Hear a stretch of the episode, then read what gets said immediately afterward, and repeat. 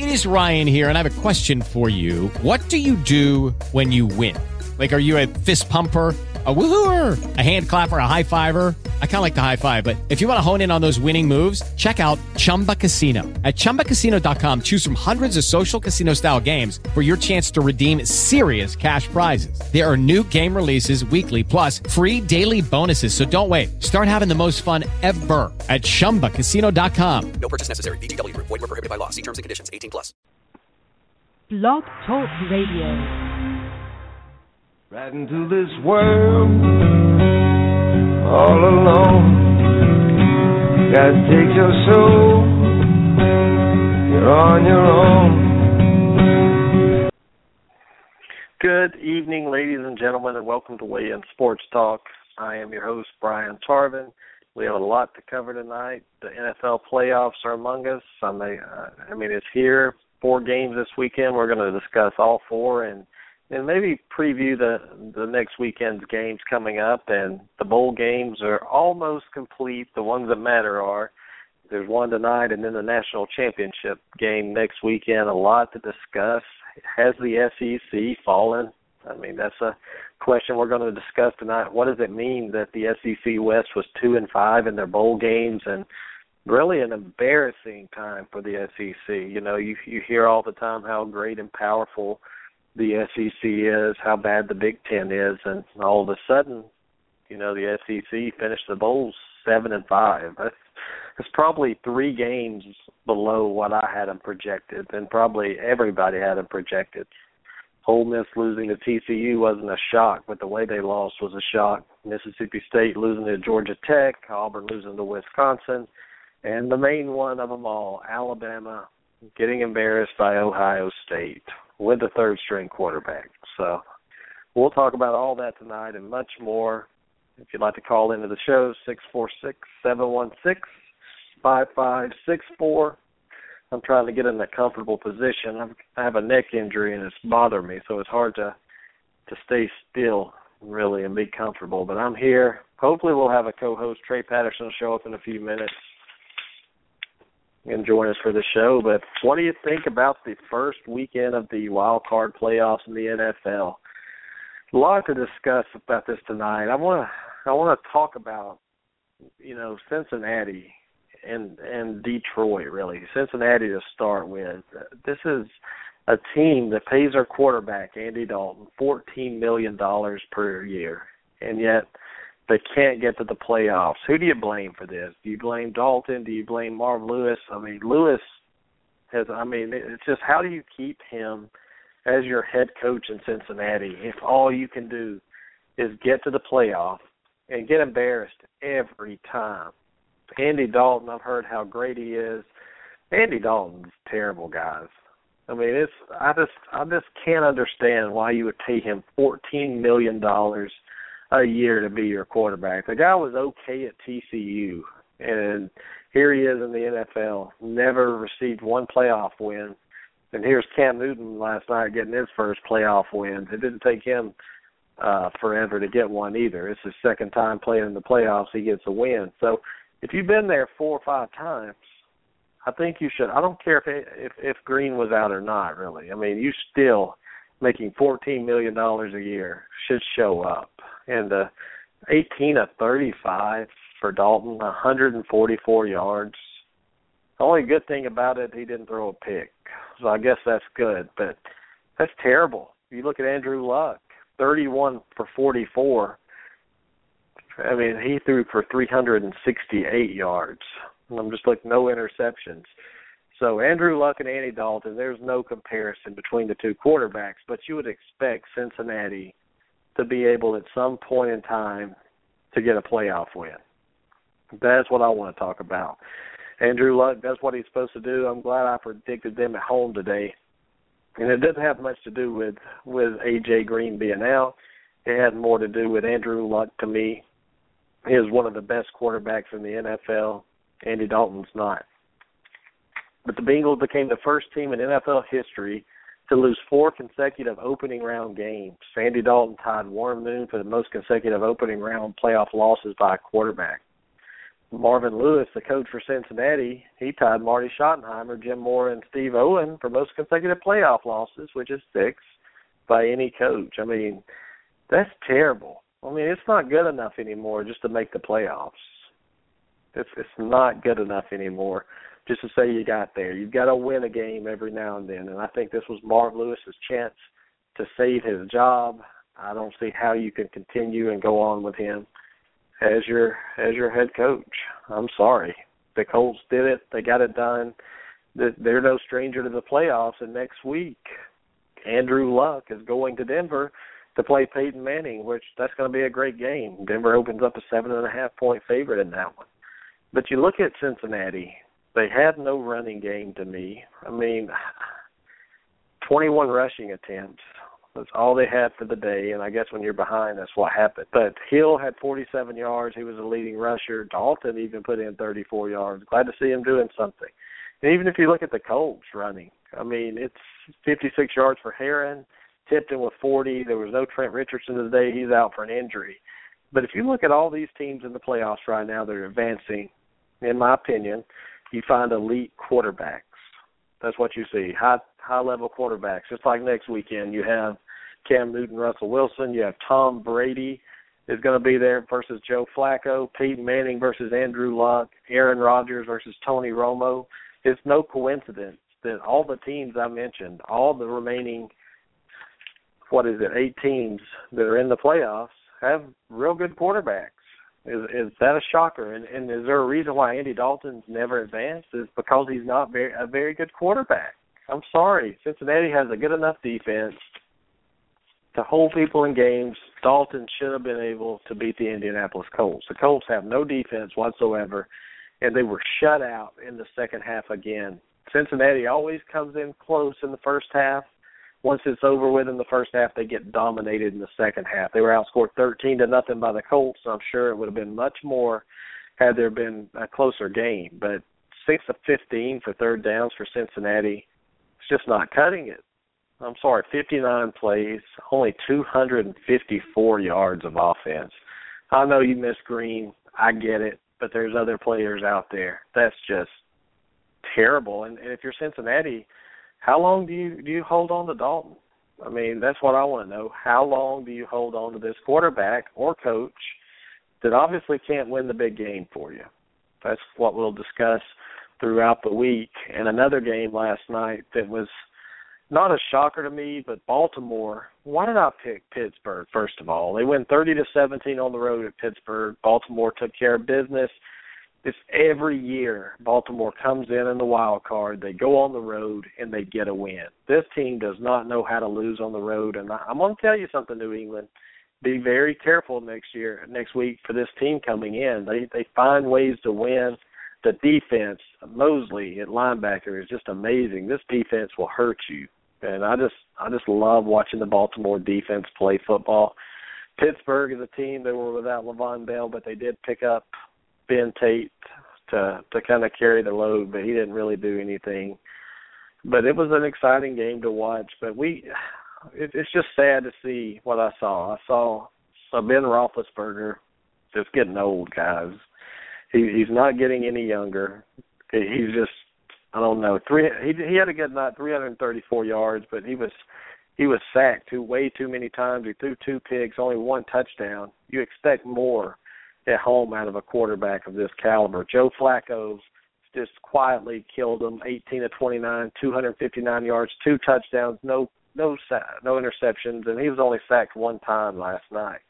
So there was really no running game at all by both teams really. It was just all passing. And at the end of the day, Baltimore's defense won the game for them. Joe Flacco managed the game like he's paid to do, I guess. I think he makes a lot way too much money just to manage a game, but here they are again, Baltimore. And and it's like you have to you do have to look at history when you when you're trying to predict these games sometimes. I mean, it was set up perfect for Baltimore to come in there and get the wins and that's exactly what they did. The Baltimore Ravens took care of business, and Ben Roethlisberger is just running for his life all night. Took some hard hits, made some mistakes, and at the end of the day, this is a, a new year. This is not the regular season anymore. To get outscored twenty to eight at home is in the second half is unacceptable. I mean, this this defense got pushed around by the offensive line of Baltimore. They, I mean, they just had all day to throw the ball, and it's just not what you want to see as a Pittsburgh fan. So where do you go from here if you're Pittsburgh? You're not getting any younger. Ben Roethlisberger, how long are you going to keep him? I mean, this is another year. You're gonna you're gonna come next year and you're going to do the same thing and you're going to get the same results. So how long are the Pittsburgh fans out there going to put up with this mediocrity every year? So it's time to find some new life. I'm not a big big fan of Tomlin, the coach. Wesley Snipes on the sideline. I mean, he's just he's okay. I mean, he's an okay coach. Obviously, the team's not getting better, so it's time to to get rid of him and, and move on and find somebody that that can. In the first game of the playoffs yesterday, I'm saving the best game for last, of course. The Carolina Panthers took care of business. Cam Newton getting his first playoff win, and it was a mixture of offense and it was a mixture of defense. The defense held these guys to a record for for the fewest yards in a playoff game, and that's just amazing when you think about it. 78 total yards for Arizona, 386 for Carolina. This game was never in question. Luke Kuechly just came in and dominated on defense. This Carolina defense is starting, and I said it on the last show. Carolina wins this game. All of a sudden, they're starting to catch fire. They're going on the road to Seattle for a night game next Saturday night. This is a better matchup for Carolina than going to Lambeau Field and playing Aaron Rodgers right now because Russell Wilson – is not an elite quarterback to where he's just going to dominate you through the air. He, he's going to be able to run some, but Seattle's offense is not scary at all. It's it's all going to be on Cam Newton's shoulders. How's Cam Newton going to play? But last night he did okay. I mean, he got his first playoff win, so I'm not going to hate on him right now. 18 of 32, 198 yards. And if you look at his rushing yards, he had 35 yards rushing. He didn't rush a lot last night, but I'm, I'm glad he's not. He doesn't need to. But let's look at Lindley, 16 to 28, 82 yards, a touchdown, two picks. He was sacked four times. And I mean, this is this is just crazy to see a quarterback that's this bad in the NFL. And I know he's third string. Ohio State won with their third string quarterback and looked pretty good. This Lindley guy needs to needs to be out of the NFL and, and I don't think you'll ever see him again playing in the NFL. I mean this was embarrassing to watch. But Jonathan Stewart, the Carolina running back, 123 yards on 24 carries. Gotta like what you see out of him. And now we have Williams coming back. I mean, this is uh this is a team that's starting to gel up front on the offensive line. The receivers starting to catch some balls, but the defense. What about that defense? how about Fozzie Whittaker with a 39-yard touchdown reception? Greg Olsen doing what he does best, three catches, 37 yards. They didn't utilize him as much. They didn't have to last night. But this game was dominated from the start to the finish by Carolina. Ten, ten points in the first quarter. They were about to go up 17 to nothing, but they fumbled a punt and actually gave some momentum to Arizona. Arizona actually went into halftime with a 14-13 lead, and Carolina outscored them 14 to 2 in the second half to win 27-16, which sets up a huge matchup with the hot Carolina Panthers versus the defending champion uh, Seattle Seahawks. Gotta love the matchup next week if you're Carolina. This is a chance for you to go in, get a big win on the road, and and take a chance to take a step forward to get into that Super Bowl. I don't think it'll happen, but hey, you never know. Weird things have happened in the world of sports. Than Carolina going to Seattle and winning. We've seen wild cards advance a lot, make it to the Super Bowl. So you never know what can happen. I'll be pulling for the Panthers to get it done. But in our final game of the day today was a it was a crazy game to say the least and Dallas was down early fourteen to nothing. They made some good plays. They got back in it in the second half. And and here's another team that has no idea how to win. Is is Detroit when it comes to January. Matthew Stafford, I just knew it. Even when they were fourteen to nothing, I picked Detroit to win this game because of the defensive line of Detroit. But you have to tip your hat to Tony Romo and that Dallas defense because when it counted the most, the Dallas Cowboys stood up, made sure they they were going to make some plays to get a win. I mean, how do you how do you fault Dallas? I know there were some controversial calls here in the game, but it, but it did go both ways. It wasn't like it was a perfectly officiated game. But Tony Romo, man, what a what a quarterback he is. Stafford had his 300 yards, but he just couldn't couldn't connect when it counted the most. Stafford 28 of 42, 323, a touchdown and interception. Romo 19 of 31, 293, two touchdowns, no interceptions, sacked six times. I mean, that shows you what kind of quarterback he is. To get hit as many times as he did, I mean, he he was getting killed out there. And to keep getting back up, making plays, the defense, like I said, you have to credit the defense of Dallas for allowing them to get back in the game because you look at halftime, seventeen to seven Dallas or Dallas was lead or trailing seventeen to seven. Then they outscored them seventeen to three in the second half. So great adjustments by the Dallas coaching staff and by the players to execute the plan and what a game it was. The Dallas Cowboys will go on the road next week. I think it's Sunday, the first game at one o'clock, and play the Green Bay Packers. And this is a Dallas team that is undefeated on the road. And let's bring on Mr. Cuervo to the show. Cuervo, I don't know what you thought, but the Dallas Cowboys, a lot of credit to that defense, allowing them to get back into that ball game. How about them Cowboys? I'm on. I'm on the bandwagon, Tarvin. I'm on the Too. I've, bandwagon. been, I've been, I've been a lifelong Cowboys fan. Oh man, yeah, you should see all the cowboy posters I have that I just bought. Uh all the the Romo jerseys that I just bought. I'm a huge Cowboys fan. Yeah. What's going on? Well, Cuervo, I have to, I have to ask you something. I mean, do you remember the first few games of the year when Dallas played at home? The road team made all the noise. I remember Colin Cowherd playing clips of how loud it was when Houston came to Dallas to play. And now all of a sudden they're in the playoffs. That place is deafening loud for the Cowboys. That's why I hate Dallas, is because of all their bandwagon fans that run around. Right. Yep. That, and and for those who didn't know, I was I was being sarcastic. I'm not a Cowboy fan by any stretch of the imagination.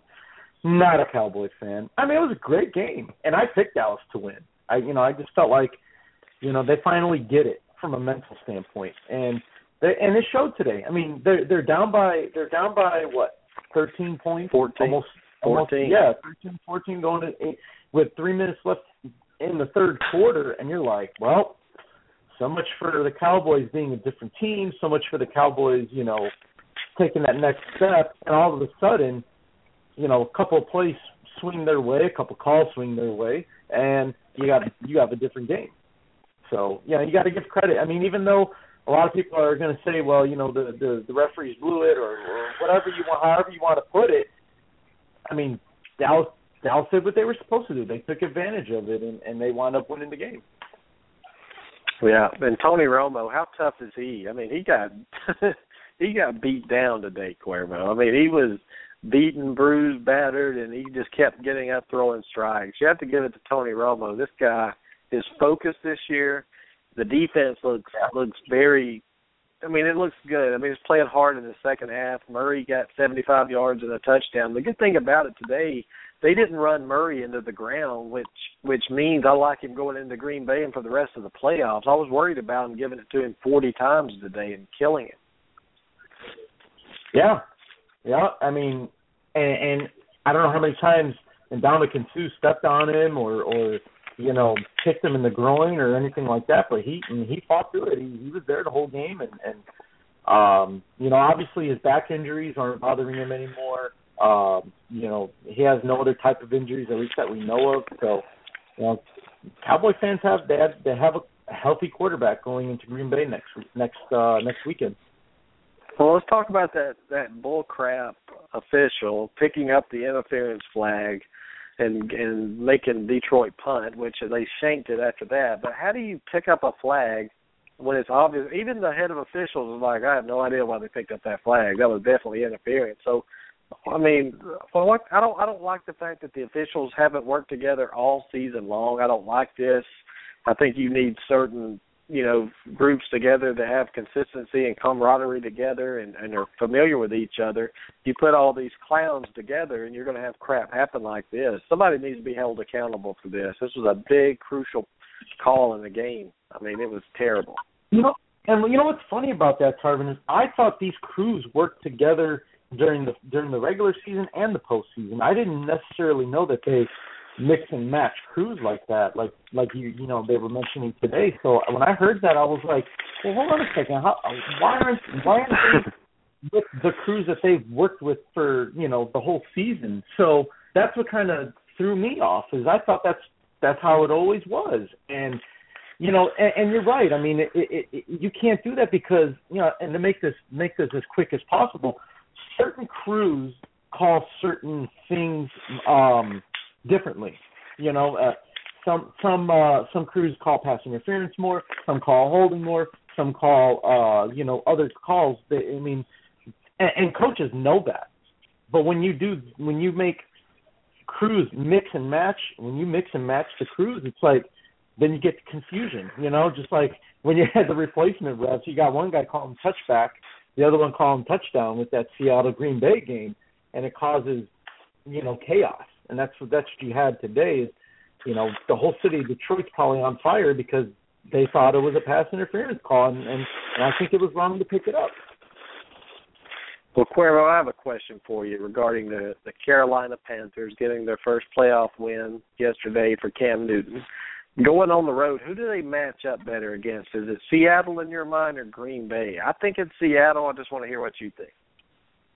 Um, yeah, yeah, Seattle is a better match for them just because. Well, I mean, do you want to face Aaron Rodgers in the postseason or Russell Wilson? I mean, I know Russell Wilson just they just won last year, but man, Aaron Rodgers when he's on it, ain't nobody. There's no one that can stop him. There's nobody that will be able to stop this guy. So, um, yeah, I think I think they're a better match just because I think the defense can hang with that with that uh Seahawks offense, and vice versa. I think I think the uh, the the uh, offense of the Seahawks or the uh, the Panthers offense against that Seahawks defense. Um, you know, the the one thing that you have to do with that against that defense is, um, you know, pretty much you got to spread them out. And I think with having guys like Benjamin and, and things like that, you can you can do that. So um, that's why I think Seattle is a better matchup. I'm gonna tell you what's going to happen with Carolina next weekend. What they're going to do. You can forget Sherman. We're not going to try to pick on him as much. We're going to run the zone read. That running game is starting to click with Stewart Williams is healthy back again, and you got Cam and these receivers. So Cam's going to come in in the zone read, and he's going to try to gash this defense, kind of get them in a hurry up like they did in college and and see what can happen. I, I just think I like the matchup because I think Carolina's defense, Luke Kuechly, those guys are going to be able to come in and and slow down Seattle. I just I'm not scared of them. They're not a big play team like Aaron Rodgers and Green Bay could do. So I think it's a great matchup. I think Carolina has a, a a decent shot, maybe not a good one, but maybe a decent shot to go in there and get a win. But I'm just excited to see these playoffs. And you got next week you have Andrew Luck going against Peyton Manning, Cuervo, and you have Tom. Brady and Black Flacco. What, what, which game in the AFC are you looking forward to the most? Um, I'm I'm looking more for as much as I love Peyton Manning. I think I think that that Ravens Patriots game is going to be uh, more uh, you know exciting than the uh, Broncos and the Colts because and th- those two teams they're very fundamentally, you know, they're they're real basic when it comes to how they play. You know, the Colts and the Broncos, they don't do anything flashy. They don't do anything, you know, that kind of wow you. However, the the Patriots, the Patriots and the Ravens have the ability to do that. I mean, you know, when you got Tom Brady, uh, you know, on one side, and you got, you know, guys like uh, Terrell Suggs on the other. You know, that's gonna be interesting to see when those two meet up uh, against each other. And um, you know, so I just I just think uh, the the Ravens Patriots game I think to have more like, you know, edge of your seat type moments. And Cuervo, C.J. Mosley, the rookie out of Alabama for the Ravens. I mean, oh. this kid, this kid is phenomenal, isn't he? He is, and and I think he's got a, a, a well. I'd have to think about it, but I think he's a strong candidate for you know defensive rookie of the year, unless there's somebody I'm just totally forgetting about. But uh, well, well I mean, he, he's a Pro Bowler his first year. He's a Pro Bowler. Yeah. So I mean that I think that tells you everything you need to know about where his future is and where it's going to be. And like I said, I mean defensive rookie of the year, I think is definitely something you can consider him for. Well, it's just like in playoff time, this defense.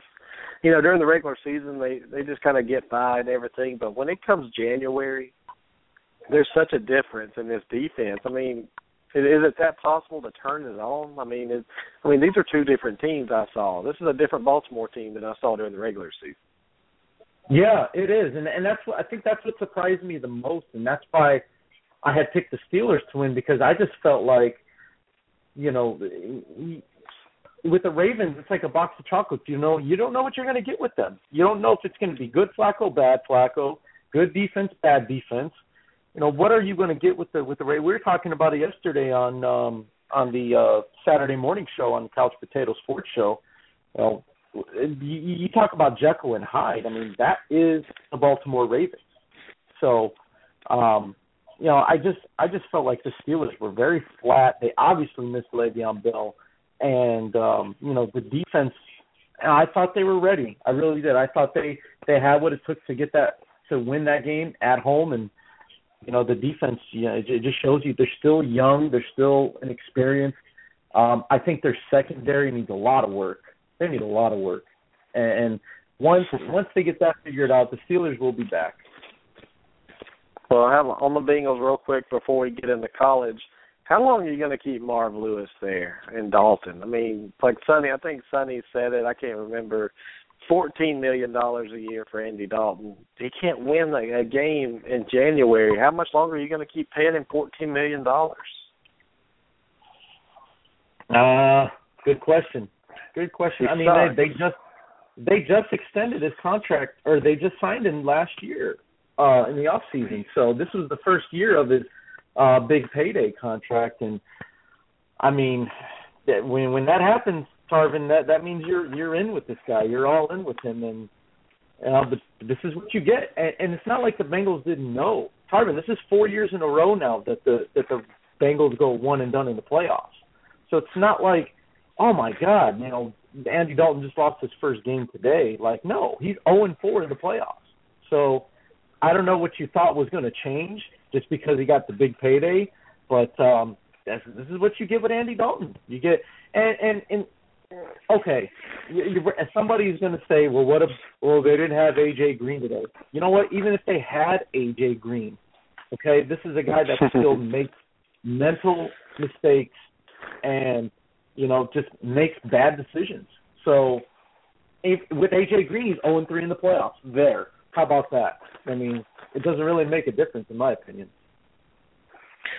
Well, we'll be covering the the NFL playoffs upcoming weekend Wednesday night, and also on that being said Sunday morning with Cuervo and the Couch Potato. So that's going to be three hours of, of intense breakdown. So I'm ready to to go over these games, and it's it's fun to to talk playoffs, Cuervo. That's when I become a big NFL fan is is when the playoffs start. And now having my boy Cam Newton in there with a chance to to advance makes it even more interesting for me. So I'm glad at least somebody I like um I like moving a, moving ahead into the playoffs. But let's get to to the college world here, Cuervo. I mean, did you think that that the SEC East would be five and zero after the bowl season, and the SEC West would be two and five? can I can I lie and say yes? I did know that, or I did think that. I mean, because if I said yes, I'd be lying to you. But yeah, I mean, you know, it's it's. uh I I, I tell you, I mean, I figured Florida would win their game. I figured Georgia would beat. um uh, Who the hell did they play? Louisville. Louisville. Yeah, they, Louisville. yeah. Uh, they they beat Louisville. Um, you know, of course, I was hoping Tennessee would beat Iowa, and um, you know, South Carolina won their bowl game as well. So out of, out of the out of the five, you know, I, I at least thought they would that the SEC East would go two and three, maybe three and two at best. But um, you know, hey, they they, they swept it. They swept the board. So you know, them. then I want to tell all these crazy. I need to tell all y'all crazy fans out there that's listening to this show that that I've been reading SEC East. SEC East is better than the West. It was a little different competition for the East than it was for the SEC Yeah. West. I mean, you're you're playing some pretty crappy teams over there on that side, and on the West, seven teams made it, and they all seven were were teams equal or, or greater. Cuervo, so I, I still don't think you could say the SEC East is better. I think that's absurd to even say that. No, it's it's just a bowl game. I mean, come on, you can't. For people that that determine seasons based on bowl games, I think uh, I think I think you're you're uh you're, you need help. Okay, I just put it that way. You need some help. Some, some You, you live in a home in your mom's basement or something. That's right. You're in mom's basement, and freaking nerding it up. I love the SEC East or the West or whatever. See, I like. I yeah. You know what? I mean, personally, Tarvin, I'm one of those guys where I like to, you know, that this is the bowl season's my opportunity to, you know, root on the all the SEC teams. I just I just like to see the conference that that I'm a fan of, you know, my team is in, do well. But I'm not going to, you know, run on social media and bash, you know, the other side or anything just because they lost. Like, no, I'm not going to. I mean, I have more things to do. I have better things to do in my life. But I just think people are overreacting to to bowl season. You know, it happens every year, Tarvin. We do it every year. You know, you know that C East is better. Oh, the West is better. Oh, the Big Ten sucks. Or the Big Twelve is best. And blah blah blah.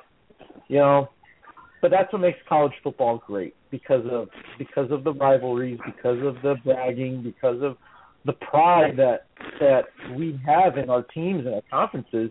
That's what makes it great. I think some people just they do they do go overboard and you know it's like mom's basement nerd level and it's, it's uncalled for.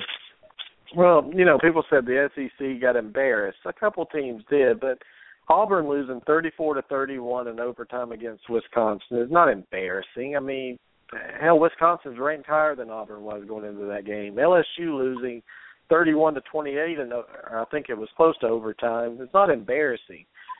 Ole Miss getting beat by 50 is embarrassing. Mississippi State That was a bad one. getting getting shellacked by Georgia Tech is embarrassing. So I, I just think the word embarrassed is being overused a little bit when it comes to to some of these Mhm. games because you know Alabama losing to Ohio State it's not embarrassing, is it? Well, no, because you know, I mean, they lost they lost to a damn good team. Ohio State's a good team, and, Mhm. and you know they have a damn good coach who came from the SEC, by the way. But we won't go there right now, Tarvin. Uh, but uh, you know, I mean, uh, I mean, obviously Urban Meyer knows what he's doing. You know, I mean, he's got three quarterbacks. Two of them guys can go start in eighty percent of other colleges across the country. So, you know, I, I heard somebody, I think it was, was it you that said it earlier, just a little while ago about, you know, third string quarterbacks and and and oh, it worked out for Ohio State. Yeah, I mean, it worked out because the, he has he has such such a deep quarterback talent at Ohio State. I'm telling you, Cardale Jones could start at Michigan if he transferred tomorrow. J- uh, JT Barrett could start at you know Indiana if he transferred tomorrow. So I mean, these guys are these guys are top prospects came that came out of high school. It's not like you know these are scrubs. You know, like Ryan Ryan Lindley for the Arizona Cardinals. I mean, these, are, these are guys that are they know what the hell they're doing. They're good. So um, you know, I, I just don't like the fact that um, you know people use that. Well, you know, how how does Ohio State do it with the third string? Because he's because he's freaking good. Urban Meyer is a damn good recruiter and gets the best. That's what that's what he does. So, you know, I, I just I think that's Yeah. overboard. And, and and part of me, Tarvin, kind of wants Ohio State to lose just because how obnoxious their fans are. But you know, I'm not going to be biased. I'm going to pick who I really think is genuinely going to win win that national championship game. Well, hold your pick, man. We're not ready for that one just yet. No, I'm not going to. I'm not going to say it yet. I'm just I'm just throwing it And out have there. you have you seen me- the point spread? Have you seen the point spread on the game? It's Oregon by seven, right? I think I think that's what Yeah. I heard. Oregon by seven points. That sounds that sounds about right. I think. Well, we'll, we'll right. talk about that. And guess who's on with us right now? The couch potatoes, Sonny Clark. Sonny, welcome to the show, buddy. Good evening, gentlemen. Good to be here. What's going on? we're talking some college football. We just we just got through talking NFL, but I would like your thoughts real quick on on what you saw today in that Dallas game. Well, I, I saw a team that probably should have lost. Um, and, and I say that not because I'm a Dallas hater. Um, it, it, there, there were a couple of plays in that football game that really gave the Dallas Cowboys this football game, and I'm not. And there was one obvious one as far as, and I say that because you take a look at the call that it was. It's that pass interference call. They were actually driving at that moment uh, towards the end. It was like 2:35 left to go in that football game. Um, it, that is a serious pickup of a of a flag.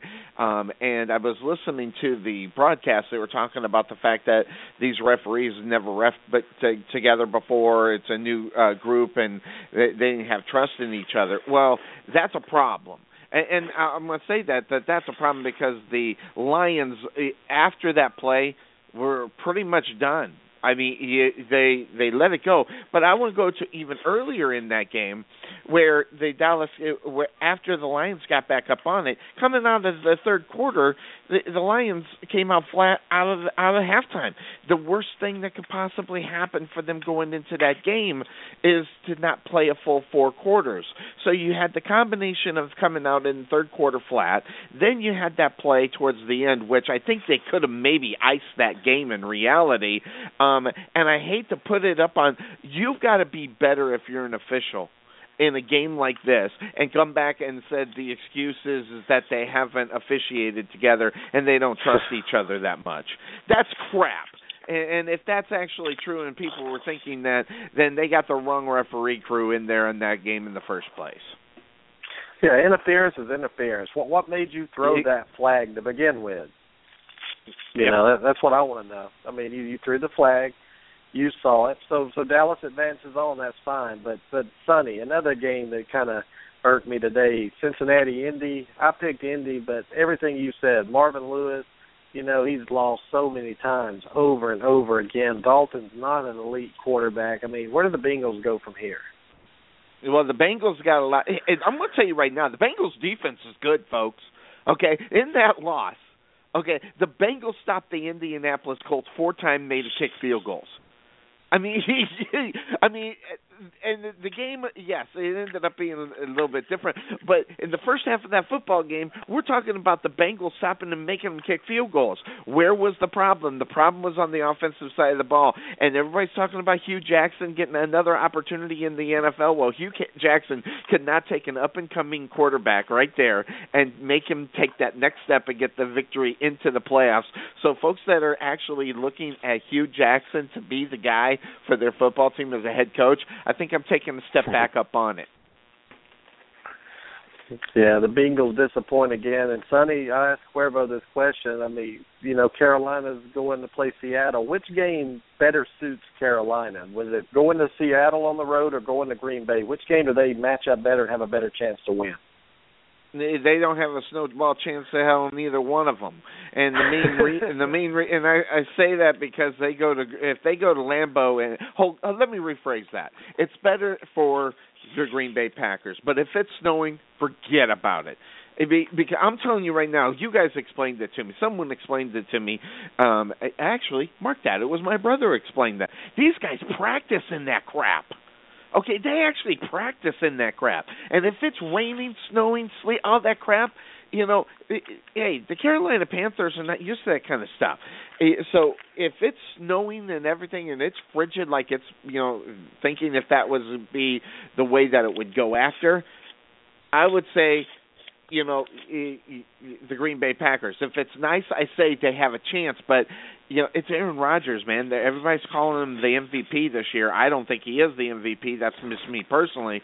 But Seattle, you know, the Dallas Cowboys. That's uh, the what they did when they went up to Seattle, and I hate to, I hate to admit this because it's Cowboys. I hate God, I hate the Cowboys. But the Dallas Cowboys went in there and they kicked their ass. And I don't care they if they were still kind of you know you know you know with the Super Bowl hangover. If you're the Seattle Seahawks, that's America's team. You need to beat that football team. The only team that can beat Seattle right now is Dallas, and I have to put it out there. Dallas didn't put the tail between his legs and run. They went out there, but Carolina up in Seattle, uh, Cam Newton's going to throw for 120 yards and a touchdown. Game over. I mean, that, that just that stat right there. If he doesn't, if he doesn't throw for 250 yards in this game, he's going to lose the football game because defense ain't going to let it happen. Um, I don't think I don't But think Sonny, they have any if- if- offense enough to get past that. If if he runs for over a hundred yards, what do you think?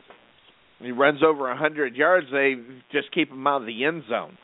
The the only thing you want to make sure is you don't let Cam Newton get into the end zone, whether he's throwing the football or running the football, and that's what Seattle does best. They'll keep him to hey, they'll keep him to field goals, and then they'll score touchdowns. The game over. I I mean that game's over before they even take the, take one foot uh, over in Well- Seattle. It, it, it's headed that way. I think. I think. Well, I'm, I'm gonna go. I'm gonna go one step further with you. What if, if Cam Newton? I know you don't think it'll happen. If he goes into Seattle, plays well, and gets a win and makes it to the NFC Championship game, what's your perception of him as a quarterback? It'll depend on how they win the football game. If it's defensively like I would expect, okay, um, I, I would feel the same thing about Cam Newton. I'm not. I'm. I'm not sold on Cam Newton. I, I think he's. I think he is an okay quarterback. I. You know. I, I guess maybe I was a little strong when I say suck because when I say suck, it means that he's not. He he is your franchise quarterback, but he's a franchise type quarterback. He hasn't taken that step to be the franchise quarterback. And what I mean by that franchise quarterback is the one that get the victories when you have to get the victories. If they make, I, I'll I will give I'll give the devil its due. If they somehow figure out a way to beat Seattle in Seattle and Cam Newton throws for more than 225 yards and no interceptions or turnovers, I will give the devil his due. Well, he is going to throw an interception. I can I can guarantee you that. well, let's. But- but you know what? about You know an what? So will interception Aaron that Rodgers. doesn't put seven on the board? There you go. but, but, but I'm gonna tell you this: so will Aaron Rodgers, so will Tom Brady, so will Peyton Manning. I think the better quarterbacks are aggressive, and they do sometimes they they take chances. I mean, it's easy to throw screen passes all day and and do it, but it takes some balls to to throw. But Cam Newton can get a little reckless sometimes and try to make too many things happen. And and that's why it happens. But I'm excited to see what happens next week. And in about five or six minutes, I'm going Hey, to bring Tarvin. a guest on. Yeah. Tarvin, really quick, I will tell you this though. He's protecting the football better when he's running the football this year. I will give him that because you know years past he had that ball out there like a on his with you know in his hand with a wet noodle arm. He's protecting the football a lot better when he's running with the football this year. I'll give him that too. He is, and and you know I've always torn apart Joe Flacco, Sonny, and and he just like Yep. you Cam Newton way. But how stupid was I last night to go against Joe Flacco and Harbaugh on the road with that defense? I mean, how stupid am I, man? And uh, I was right with you though. I mean, see, you fell into you fell into Ben Roethlisberger throwing his mind off. I mean, Ben Roethlisberger going into that game has been offensively a juggernaut to every team that he's been playing to that point. You know, here and there. I mean, the, the guy's offensively. I mean, he's got MVP numbers.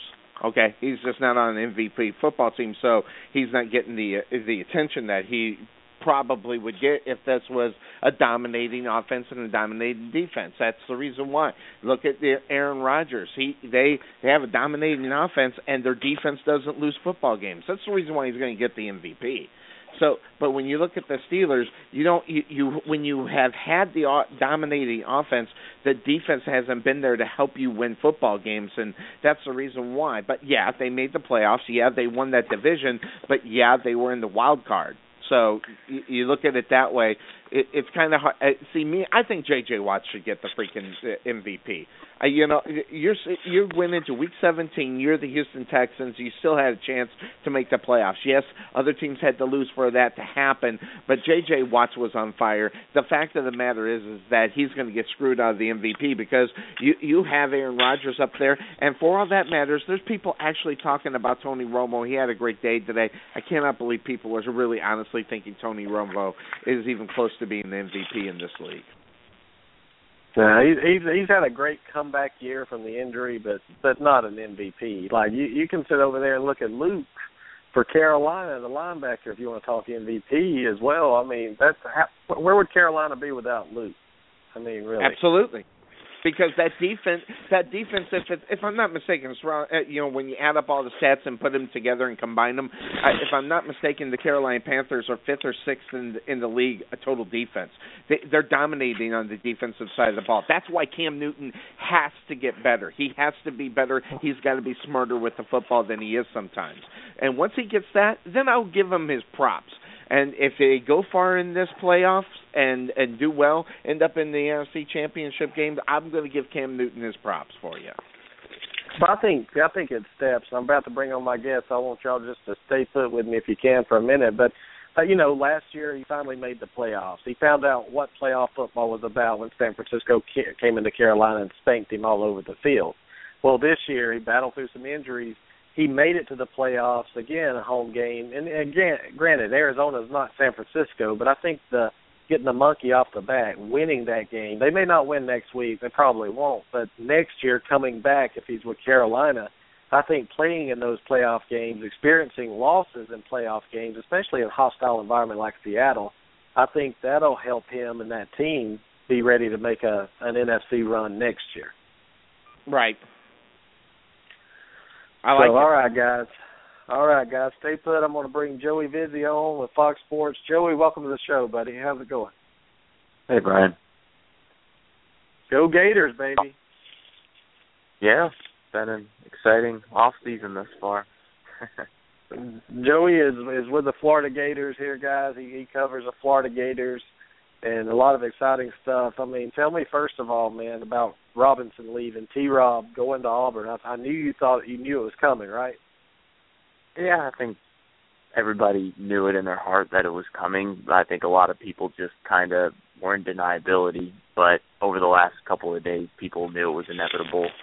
Um, it's it's the best move for for T. Rob. Um, he's he's he's Muschamp, I'm sure promised him that he's going to help make him, him a defensive coordinator when Muschamp gets another head coaching job. So I'm sure that was a uh, a big key him going back to Auburn. Yeah, I'm glad to have him back. What what does this what does this mean for Florida? Like losing Rob Robinson, but you, you I look at the the coaches, you know that that McElwain brought. I mean, this is a very good staff he assembled uh, his first year at Florida. I mean, what does the loss mean? Losing Robinson for Florida right now. Are there any recruits you're worried about that could could flip? Um, w- with with T. Rob leaving. Yeah, T. Rob. Uh, yeah, I mean it's a huge loss. I I think think that Jeffery Holland is going to be an Auburn Tiger. I can tell you that. I think that's pretty much a lock. Um, I I think he's he was all in with T. Rob. Um, so I think you're you know you being an Auburn guy, to be excited about getting him. Um, a few other uh, guys um, that T. Rob was close to. Um, one of them being Tim Irvin, who's a safety. Uh, um, he's probably not going to come to Florida. Um, pretty much 99% sure he's not coming to Florida. He was a four star. He's a four star, and Florida really wanted him really bad, and um, uh, definitely going to hurt as far as this year, but we're not expecting much from the 2015 class. That's not what we're building a staff for. Uh, McElwain's building a staff for next year and the year after and the year after that. Um, uh, it's really tough to have a top recruiting class when you have a new staff coming in anyway. I mean, I I think Muschamp's first recruiting class in 2011 was I think 15th or 16th, and that's only because Urban Meyer already had a bunch of guys on the hook before he left, and uh, Muschamp um, was hired early enough with a full staff where he was able to hit the road right away and, and seal the deal for guys. But uh, McElwain took his time with getting staff together. I mean, he just um, he just hired basically his last staff member um, today. Uh, which was a wide receiver coach uh, McDonald out of Syracuse, who has uh, South Florida ties, um, who's another recruiting staff hire. Um, and I've noticed actually uh, all of McElwain's hires that he's had over the course of the last couple weeks have all been big recruiting hires, have been guys that can go get the talent. And it takes me back to what McElwain said in his intro press conference um, when he got hired. He said, "Recruit daily or die." And his hires are specifically, to me, going on that message that he really believes that. I mean, he believes that if you don't recruit top tier talent, you're not going to be a good team. And that's great and all, but we we need somebody to develop that talent, and and, and that that's obviously yet to be seen. We'll see after next year. What is it going to look like on the field for Florida next year? I know Driscoll's leaving. He's already he's gone. He's he's transferring somewhere. What kind of success are you are you Florida fans looking for his first year with McElwain? I mean, the defense I think will be there. I think you'll be okay there. What what kind of changes is he going to make to the offensive side? Well, the offense is going to improve immediately. I mean, that's with Doug Nussmeier and uh, and McElwain working hand in hand. Um, you're going to see the offense look immediately better.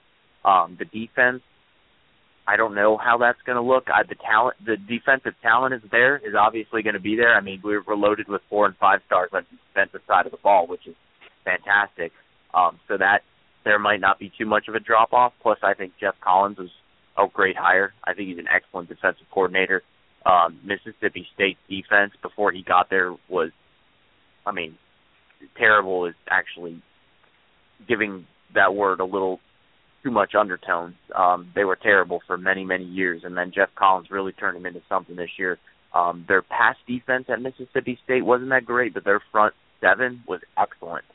And uh, um, so I'm excited to see what Geoff Collins is going to do on the defensive side of the ball. I I think that there won't be much of a drop off. Um, as far as the offense, like I said, we were so far in the basement the last couple years that there's nowhere to go but up. So it's um, I, the only thing that concerns me is the quarterback situation because I'm not a believer in Treon Harris's quarterbacking skills. Um, I think he does some nice things, um, but the jury was still out at him all season long and uh, watching his performance on Saturday or yesterday, it didn't answer any more questions that I already had about him. Um, he had some he had some deep, nice little passes. Um, he got hurt later in the game, but he had some nice plays. Um, didn't throw the ball particularly well um, on his intermediate routes. That's what he struggles with. Um, he's good with the deep ball, but you can't throw the ball deep all the time. And uh, I think his height is going to be an issue because McElwain recruits offensive linemen that are six five, six six, six seven, and I think Treon Harris being five foot ten is going to be a hindrance towards his development. So I don't think that he has a future at the quarterback position at Florida. Um, I think Will Grier is a guy that could be emergent. Um, Driscoll's already gone reportedly. He's already transferring to Louisiana Tech as of today. Um, he, he he was granted his release papers from his scholarship uh, yesterday after the game, so he's already on his way out. He's um, so I think you're going to see if we don't get a quarterback in this cycle, um, then we're going to definitely hit try to hit a five star next cycle of 2016. But I think Will Grier is some guy that can emerge. Um, Gator fans have been excited about him for the last year and a half. Um, he redshirted this year, so he does still have four years of eligibility left. Um, we're excited to see what he can do. Um, he was at a small school in North Carolina in high school, broke a lot of records, owns pretty much every passing record there is for the state of North Carolina. But again, that was against lower tier talent. Let's see what he can do in the SEC. Um, as far as uh, offensive line goes, um, this is going to be a huge recruiting year for offensive line. We have to hit our targets this year, coming signing day. Um, we're obviously in it for Martez Ivey along with Auburn. Um, I think we land Martez Ivey specifically because we retain Mike Summers, who is our offensive line coach. Um, I agree. I think, uh, yeah, I think Martez Ivey is going to be our big getter, and um, uh, we need uh, we need to get the big names in because I know we're not going to have many commits this year, but we need to get a few of those big names that can really catapult this this this team going forward.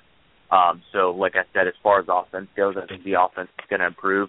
I in the SEC East um, is definitely going to be a better co- uh, division next year. I mean, we can all we can all say that with conviction Mhm. that it's the Tennessee's not the same Tennessee it used to be. Florida, I don't. We hope. I hope that it's not going to be the same that it used to be. Georgia's going to have Nick Chubb as a feature player next year. Obviously, he's ridiculous, and he probably will win the Heisman or at least be a finalist at some point in his his tenure at Georgia. Um, uh, we'll see what Brice Ramsey can do. Uh, he's kind of an unknown. Georgia fans are high on him, which uh, currently Georgia has no offensive coordinator. So um, no one, they're kind of an unknown right now on offense. Um, South Carolina's on the downslide, so I think they're going to be actually worse um, than they've been the last couple years. But Kentucky's going to be better. Tennessee's going to be better. Florida's going to be better. Georgia will be Georgia, and um, I think the SEC East is going to be very competitive, and I think that's going to be the uh, the measuring stick. I think Florida's going to have to come out next year and prove that it can win the close games. It can win the games that Muschamp never could win. I think that's going to be the measuring stick that Florida fans want. Yeah. Well, Joey, man, thanks for joining us tonight. Good luck to your Gators. I hope they, I hope they do well and everything. But real quick, what happened? What happened with the guy that that crapped his pants yesterday on the field? Any any information on that for us? I know a lot of people have been talking. Is he okay? Uh, yeah, that yeah. was- is, is he okay? Does he need to see a doctor? yeah, that was uh that was that was uh, something that I've I've I don't think I've ever seen. I've seen guys pee their pants. I've seen guys pissing their pants on the sidelines because they they don't want to go back to the locker room. But I don't think I've ever seen a guy go poo in his in his pants, especially on the field. It's not like he did it on the sidelines. He he he did, but I mean that it looked like maybe he had some illness going on, some diarrhea or something. I don't know, but that was bad. That he's been Poor uh, guy. uh, yeah, it, it, and Adam Lane, he's he's a he's he's got a couple of years ahead of him. He'll be back next year, and he'll probably he'll probably get he'll probably split carries with uh, Kelvin Taylor next year. So you'll see a lot of him next year. I just hope he clean keeps a clean pair of shorts. Never All right, live Joey, it down. Joey, Joey, tell us how we can follow you on Twitter. yes, my handle is uh, Brody underscore I A K O W. That's Brody underscore, and it stands for in all kinds of weather. That's my uh, site I work for, and uh, you can follow me. Um, we're getting hot right now. Recruiting season's heating up. We only got about four weeks, a little less than four weeks left till signing day. So it's going to be an exciting next couple of weeks. Um, the dead period ends on the 14th, I believe. So once January 15th hits, you're going to see a mad rush for uh, recruiting news. So uh, stay tuned, and uh, thanks for having me on. Hey, let me ask Yes, him sir. a question before he gets out there. Let me ask him All a right, question before ahead. he gets out of there. He's qu- question really quick. How much is Titus O'Neil um loved up there, uh, down there in Florida? Uh, well, well enough. Thaddeus Bullard. Thaddeus Bullard. He he he uh he's the, one of the wrestlers. Titus O'Neil. He Yeah, uh, graduated yeah. big time. Titus, Uh, Titus Titus O'Neil actually was uh, Mr. Two Bits this year during the season. They had him uh, as an honorary. Uh, yeah, we, they brought back uh, ever since George Edmondson retired. Um, they had uh, they brought back former players uh, from the past days and uh, had him do the Mr. Two Bits cheer, which is kind of a University of Florida tradition. And and, and Titus O'Neil actually was one of Mr. Two Bits. I mean, he's he's a giant. He's like six six six. He's huge. Yeah. He, he is a monster and a muscle. I just wanted to know, you know, the, how much they loved him down there. I know he's a, I know he's a loved, uh, beloved uh, uh, member of the uh, alumni there, and uh, so I, I, that's it's interesting that he went ahead and donned on the uh, actual uh, uh, uh, the Gator himself. So that's kind of cool. Yeah, and he uh, he came out to practice and spoke to the team, and and uh, they they loved him, and everybody was getting their pictures taken with him, and you know WWF star and that. So it's it's pretty funny that uh, we got uh, we kind of have the wrestling ties at the University of Florida. Uh, actually, uh, Dusty Rhodes, who's formerly known as Gold Dust, lives mhm. in Gainesville. so Yep, uh, yep. kind of yeah, he's he's a big Gator fan too. So.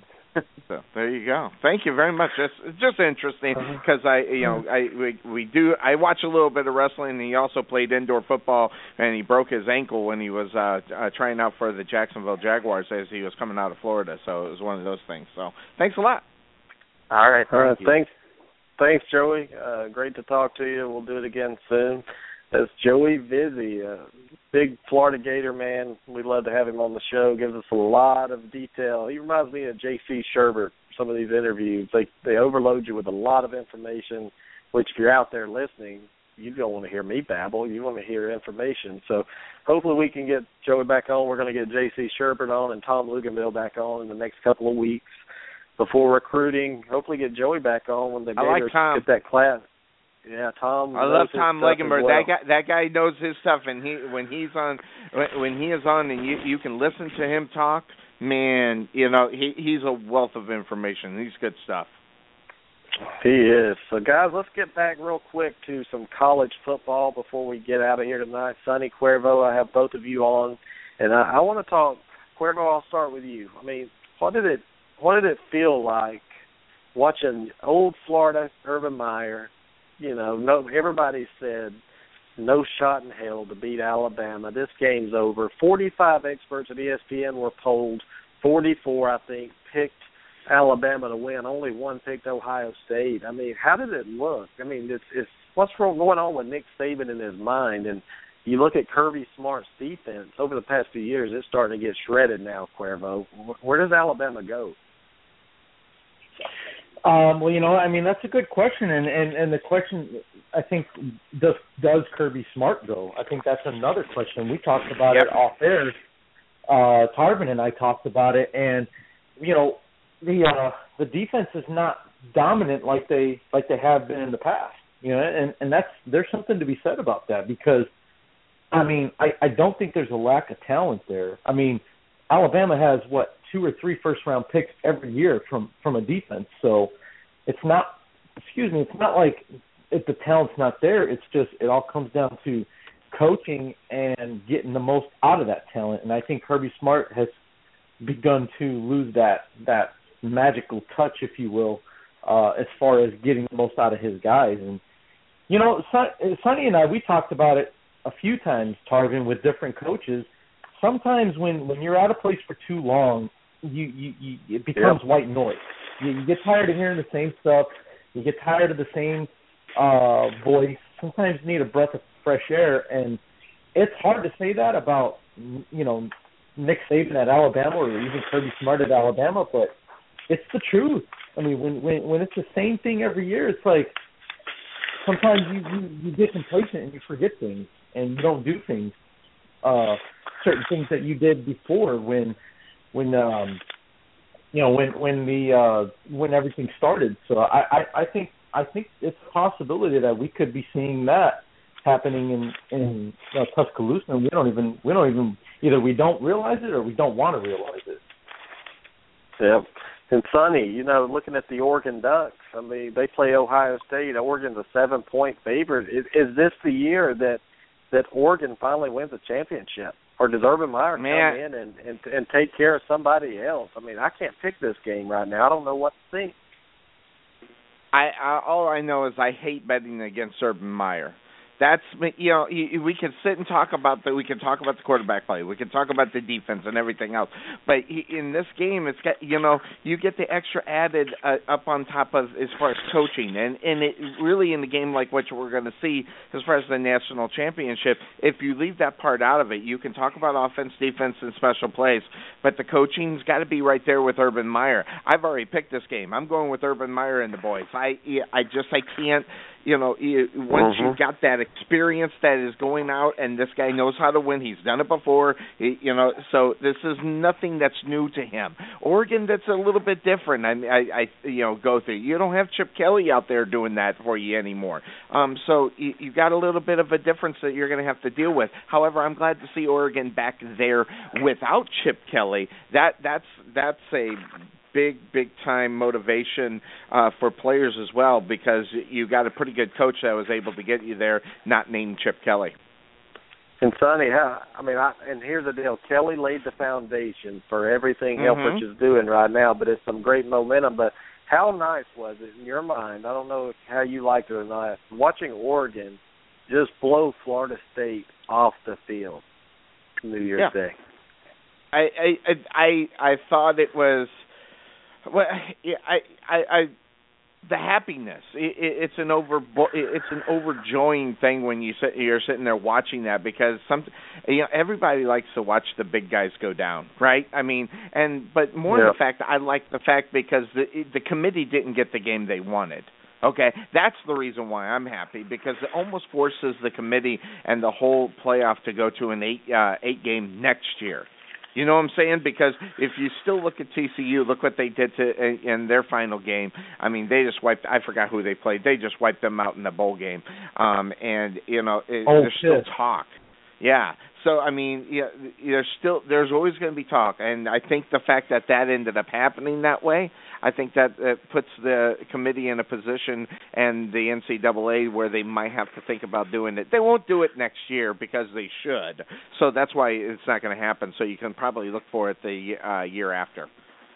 Well, I mean, if if we hadn't gone to 14 this year, you would have probably seen. I, I believe I'm right on this. Alabama and Florida State playing, and we know what would have happened in that game probably.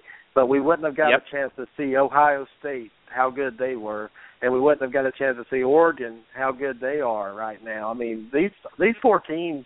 I mean, three. I, I don't think Florida State, and I've said this before, and I'll say it again. I said Ohio State shouldn't have deserved to go, and I, I still don't believe Ohio State deserved to be in that game. But they came in, they took care of business. I respect them a lot more than I did before.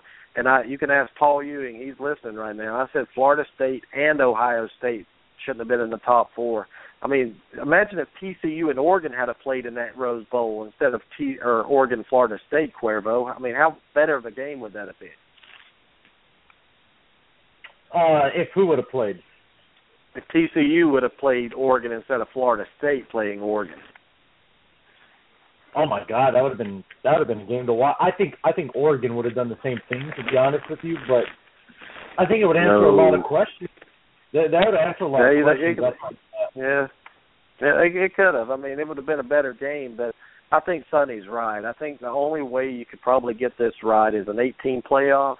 You have the five conferences. Everybody gets in. If you win your conference, you're a major five powerhouse. You get in, and then you have three at-large wild card teams. Really, and Sonny, that would be a lot more exciting to see that format than the four teams this year. I mean, it's been exciting, but I think it could be just a little bigger and more exciting. I think so too, and they, and and if they and if they uh, also want to look at it as forms of money, um, obviously I think the the money would be there for them to continue doing that as well. And, and Sonny, what'd you think about the Florida State team? Only a handful of them, probably 75% left the field, didn't even come across and shake the hands of the Oregon Ducks. Um, I, I, I, you're you're probably asking the wrong person, um, because I don't care.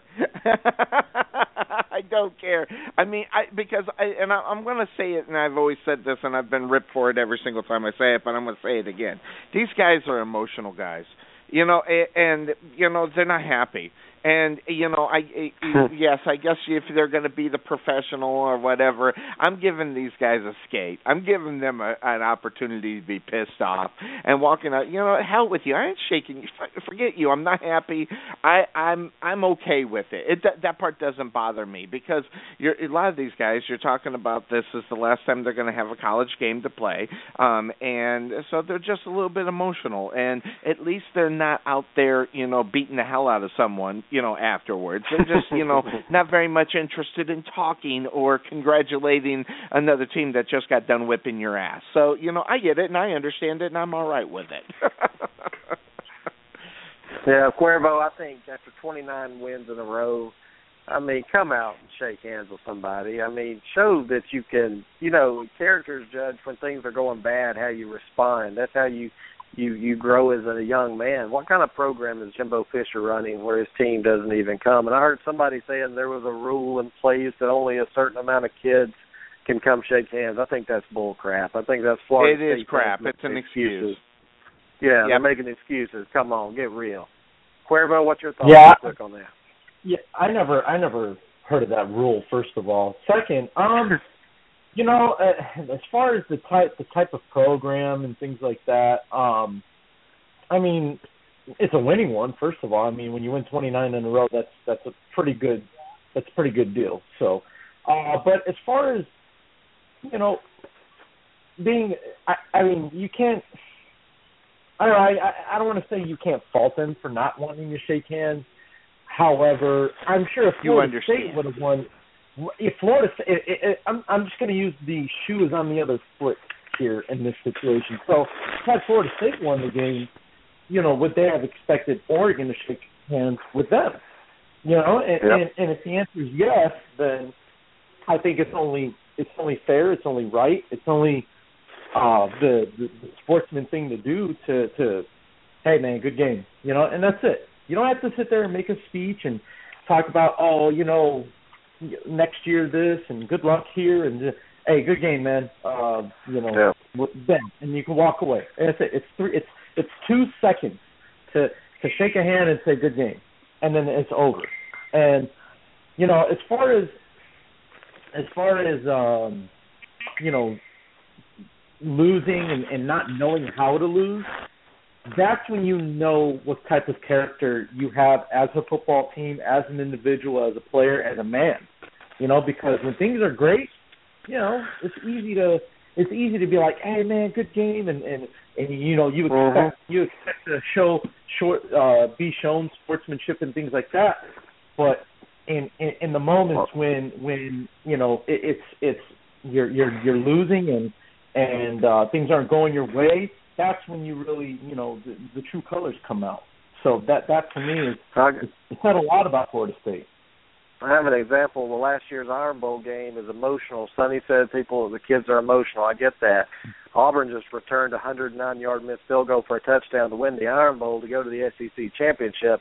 What you saw was Alabama's entire team walked in there and they all greeted each other, hugged, whatever, and moved on. See, that's what it's about. When you get your butt kicked, pay your pay your dues to the other team. Tell them congratulations move on. I know you- you're not in the best of moods, but it shows character, it shows class, and that shows the leadership of your team. Jimbo Fisher has zero, and I mean zero control of that Florida State team. He has none. Well, that part. I'll agree with you on. The, the That part prisoners run agree the asylum.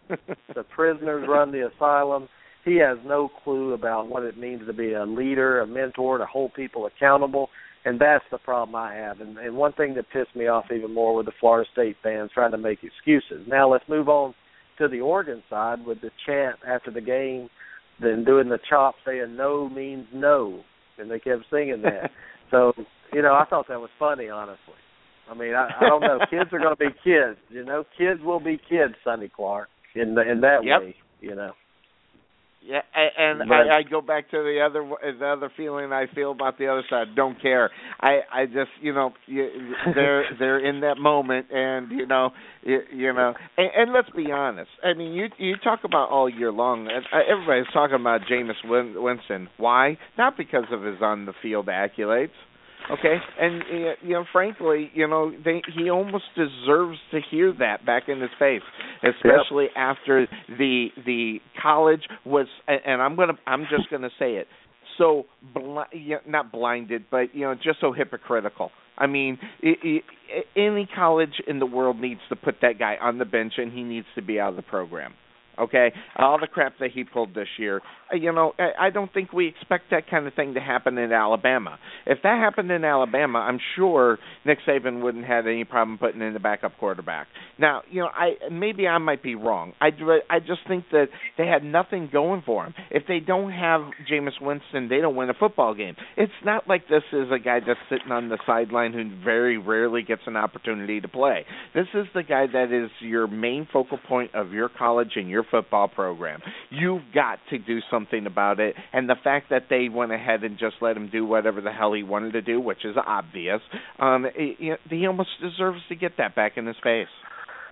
So I, I like to see he was one of the players that went across the field and shook the hands. I like to see that. I think maybe possibly there's hope for this kid one day, maybe. But you know he's going to have some problems once he gets to that next level in the NFL if he doesn't mature because these guys will kill him, Sonny. They will rip his Well- head off and enjoy every minute of it. How long? I guess is the question. The, is he going to get to, you know, before he, everybody? You know, we can go back to use Dez Bryant as an example. He's been a good boy for two years. He's been a good. Pay him on the head. How long do they give Jameis Winston in, when he walks in there to whatever team that he ends up? Someone's going to draft this kid. I mean, so that that part's going to happen. Um, the the question is, is you know, how much of a leeway do they give him?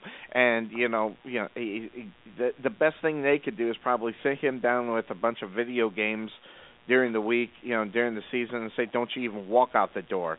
Um, here's your video games. We'll find you a couple of hoes. Make sure everybody's happy and, and stay out of trouble. You know, and, and that's what almost any football team's going to have to do with him. They're going to have to babysit him just like they did with Dez Bryant. And then I go back to the same question: How long do you babysit the guy, and how many excuses is someone going to make for him when he goes out there who yeah, let's be honest, he's going to screw up at some point in the NFL. It's just going to happen, and you know it.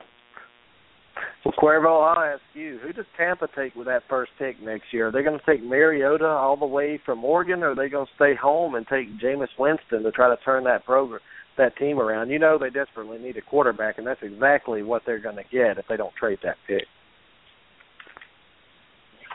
You know what? Um, Gosh, Tarvin, that that's that's a good question. I think if you keep the pick, um, believe it or not, I I think I would still take Winston, and and the and the reason I would still wow. take Winston is I, I would still take Winston, and, and I'll tell you why. Because first of all, he's he's he's better built, so to speak.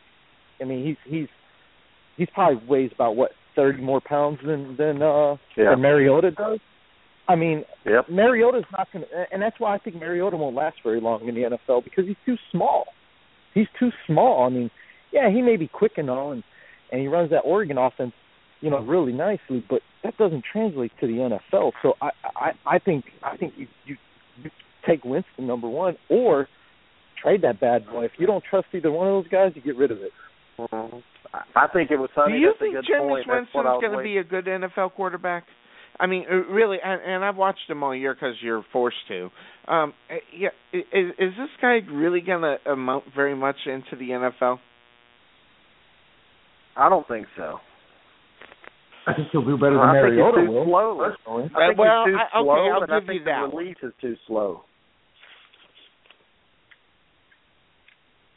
Sonny? It, it, Yeah, but I mean, it, that's something you can it- work it- on, though. Yeah, it, I, at that part, I, I think you're right. I think what Cuervo just said. uh, Say that again. Uh, better than Mariota. I, I think. I think I'm right there with you, Cuervo. I think when I look at the guys and I I compare them and I really look at it, and and of course Sonny's going to throw in the personal part of it. I'd much rather have Mariota, um, and you know up up on the top. But at the same time, I, I, I'm right there with you, Cuervo. I think I, I think I agree with you. Yeah, I mean, I mean, you look at you look at Manziel. I mean, he wowed people in college and things like that. But now you see in the NFL. I mean, if you go back and you look at the play that he got hurt on, that that knocked him out for the for the last game of the year, last two games of the year, it was it was a basic thump to the shoulder that and got knocked out of bounds. Right. I mean, it's not like it was this humongous hit like Hit, yeah. like you remember that hit that Reggie Bush Remember when Reggie Bush was with the New Orleans Saints? Remember the hit that that Eagles player gave him? Now that Yes. is a hit. Backed him up about six yards. hmm Exactly. Now that's a hit I can understand. Yeah. You don't get back up from very quickly. So, but you know, Manziel took a hit that most quarterbacks just you know shrug off. Guys like uh, Yep. you know uh, Roethlisberger or Flacco or or or even well when when Cutler's wearing his man pants, he can get back up from that hit. But Yeah, don't Um, mean he won't cry, but yeah. yeah, yeah, he'll he'll do some crying, but but Mariota is the same guy. He takes a hit like that, you don't know if he's getting back up because he's just so small. And yeah. He, Uh, he's you know. four two twenty. That's what Mariota is. Six four two twenty. yeah, he needs to put. I I'd say if he put on another maybe fifteen pounds, he'd be good.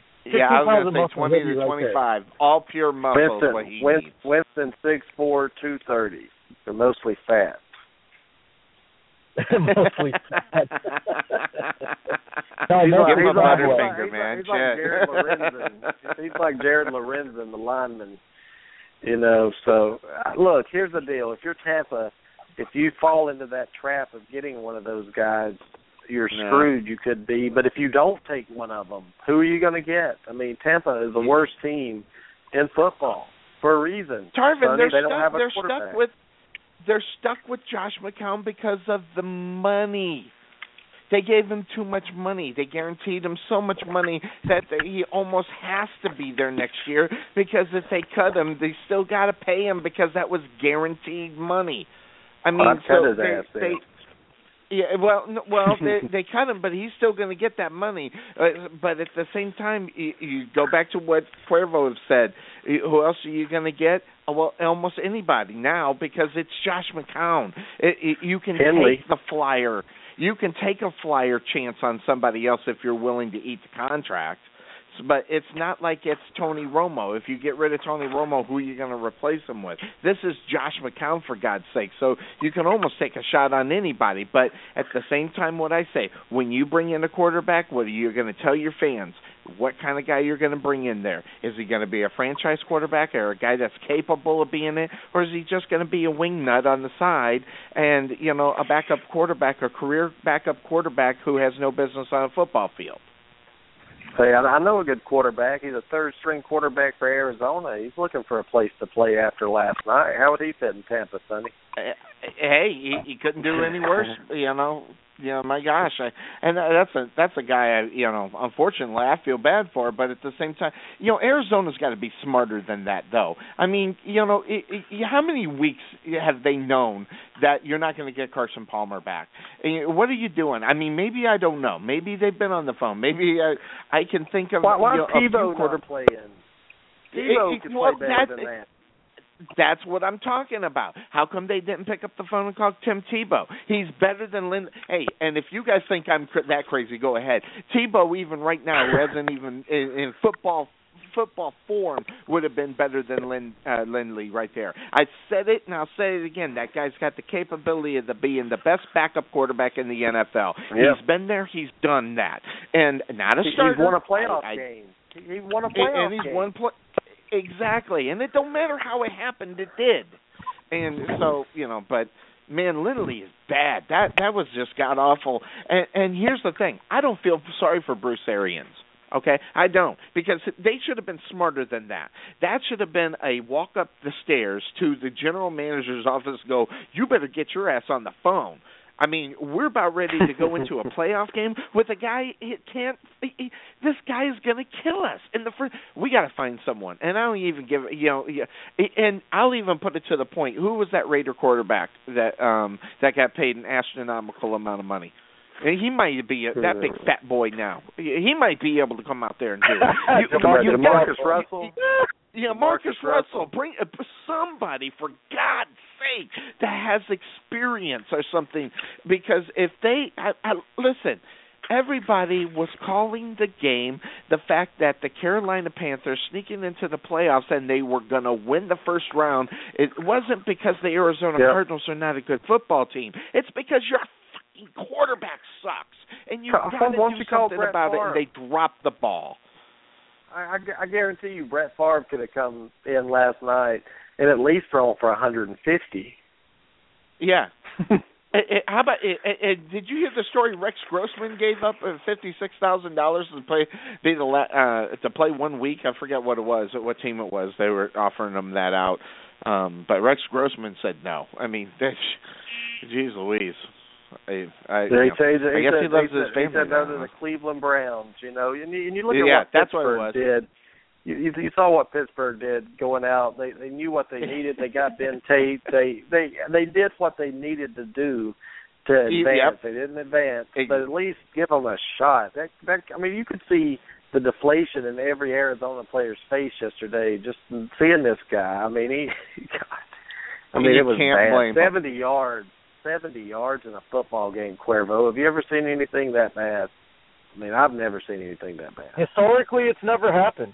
It's never happened In the playoffs. historically. In the playoffs, yeah.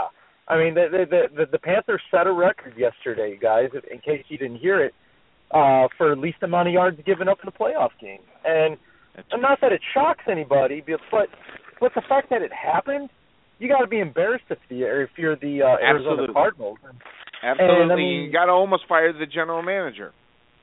I, I wouldn't go that far, Sonny. I mean, yes, injuries played a big part in you know why they were in the position they were in, but but at the same time, like you said, you know, you it's not like Carson Palmer got hurt Sat, uh, you know, Friday night and you're playing a game on Saturday.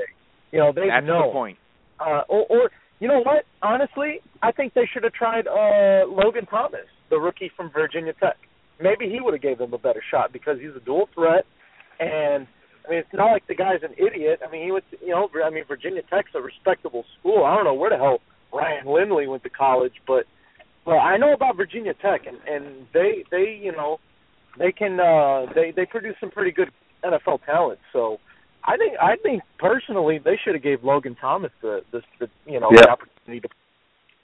What kind of shape is Jeff Uh, Garcia in? I mean, come on, for God's sake. I I mean, that's what I'm I heard talking about. You, that's why you Testaverde's almost still available. exactly. Yeah, but Joe that's, Joe Namath would have thrown better than that. Look at it. I oh, mean, Oh, you look at if you were not a good enough general manager to get someone on the phone for Arizona. I, I'm sorry, that's that's a problem, and that's going to be a problem going on later on. That general manager has no pull, none. Okay, and the Arizona Cardinals need to be worried about their general manager that they can't get someone on the phone and get someone in there. Okay, if you were not that hell, I could have found a quarterback that could go in there and play better. I mean, for crying out loud, and I'll uh, I'll put this out there. You guys don't know who he is, Chris Dixon. Okay, he is the MVP of the IFL. Could have went out there and done better than Lindley. I, you you got to go out and find somebody. If you can't pick up the phone as a general manager and get an old quarterback who, who may be one year out of the league to come in and fill in for four weeks for a a chance at the playoffs, a chance for the Super Bowl. If you get a guy that's good, come on. There's something wrong with your general manager, and he's got to go. Yeah. Well, well, guys, before we go tonight, real quick, I don't know if you've heard that Georgia is looking into giving Mark Richt, the coach, has been there for about 80 years, an extension. His contract, his current contract right now, he has three years left on it. It pays him 3.2 million, and that goes through 2017. 2017. Sonny, this coach has a 739 winning percentage. He's 136 and 48 but he can't win the big game. He's had one SEC championship in all that tenure he's been there. He chokes every year. Why is Georgia doing this? Do they love to kill their fans? Do they love to to finish second or third in the East every year? Why would you give this man a raise? that what is popping into my mind because I didn't hear the story until you told me. But what's what's popping into my mind is the uh, is uh, Papa, uh, uh, you know, uh, um, um, over at Penn State, Joe Paterno. Joe Pa.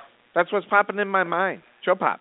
It's popping in my not because of all the nonsense with the with the child rape and everything. You're talking about a guy that needed to have been gone ten years before he was gone. Okay, and that Yep. that's what comes into my mind. And you, you know, at, at some point you've just got to let this go. And and sometimes as a as an organization and or college, you got to go into a different direction, especially if you're just getting the same thing over and over and over. When was last time Georgia really was relevant for the national championship? So that just goes to show where they are as a college. Are they that much into it as far as the national championship is concerned? And if they are, they have to make the change. But if they're just if they're just okay with what's going on, then maybe he is the right guy. It just all depends on the mentality of the athletic director and what they're trying to do as a, as a program. The Cuervo, you know how I feel about Mark Richt in Georgia. I mean, why? I mean, he has three years left on his deal. Why would you even think about doing an extension? I mean, this means you can't get rid of this guy unless you're going to go broke. Is Cuervo still there? I don't know if Cuervo's there, but I just read. No, Cuervo's gone, but I just read that that they would owe him eight hundred thousand a year if he was dismissed before the end of his contract, which is not bad, Sonny. I mean, his That, contract's that's, three that, point that's pennies, man. That's Yes. pennies. I mean, you're you're talking about eh, you're talking about a a college that is, is getting paid what almost six million dollars in endorsements for shoes, right? Yeah. I mean, geez Louise, how much are they getting as far as the endorsement with the shoes? They can afford to dump the uh, dump the money, pay him. Hell, give it, give them the money and just see him out the door and say, "Hey, thanks for the memories." You know, put on the Frank, Frank Sinatra song on his way out the door and find someone younger who can run the program.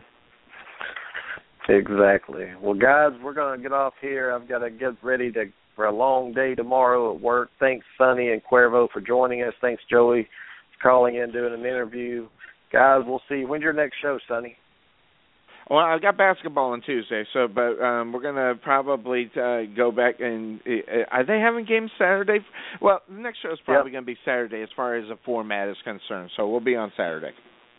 Saturday and Sunday. Thanks, guys. We'll be out live Wednesday night, 8:30 p.m. Eastern. We'll preview the national championship game and the the four playoff games coming up this weekend. Take care. And we'll see you Wednesday night. Luego.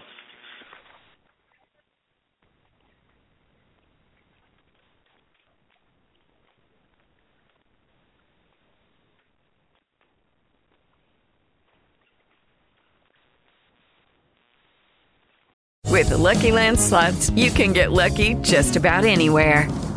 This is your captain speaking. Uh, we've got clear runway and the weather's fine, but we're just going to circle up here a while and uh, get lucky. No, no, nothing like that. It's just these cash prizes add up quick. So I suggest you sit back, keep your tray table upright, and start getting lucky. Play for free at LuckyLandSlots.com. Are you feeling lucky? No purchase necessary. Void where prohibited by law. 18 plus terms and conditions apply. See website for details.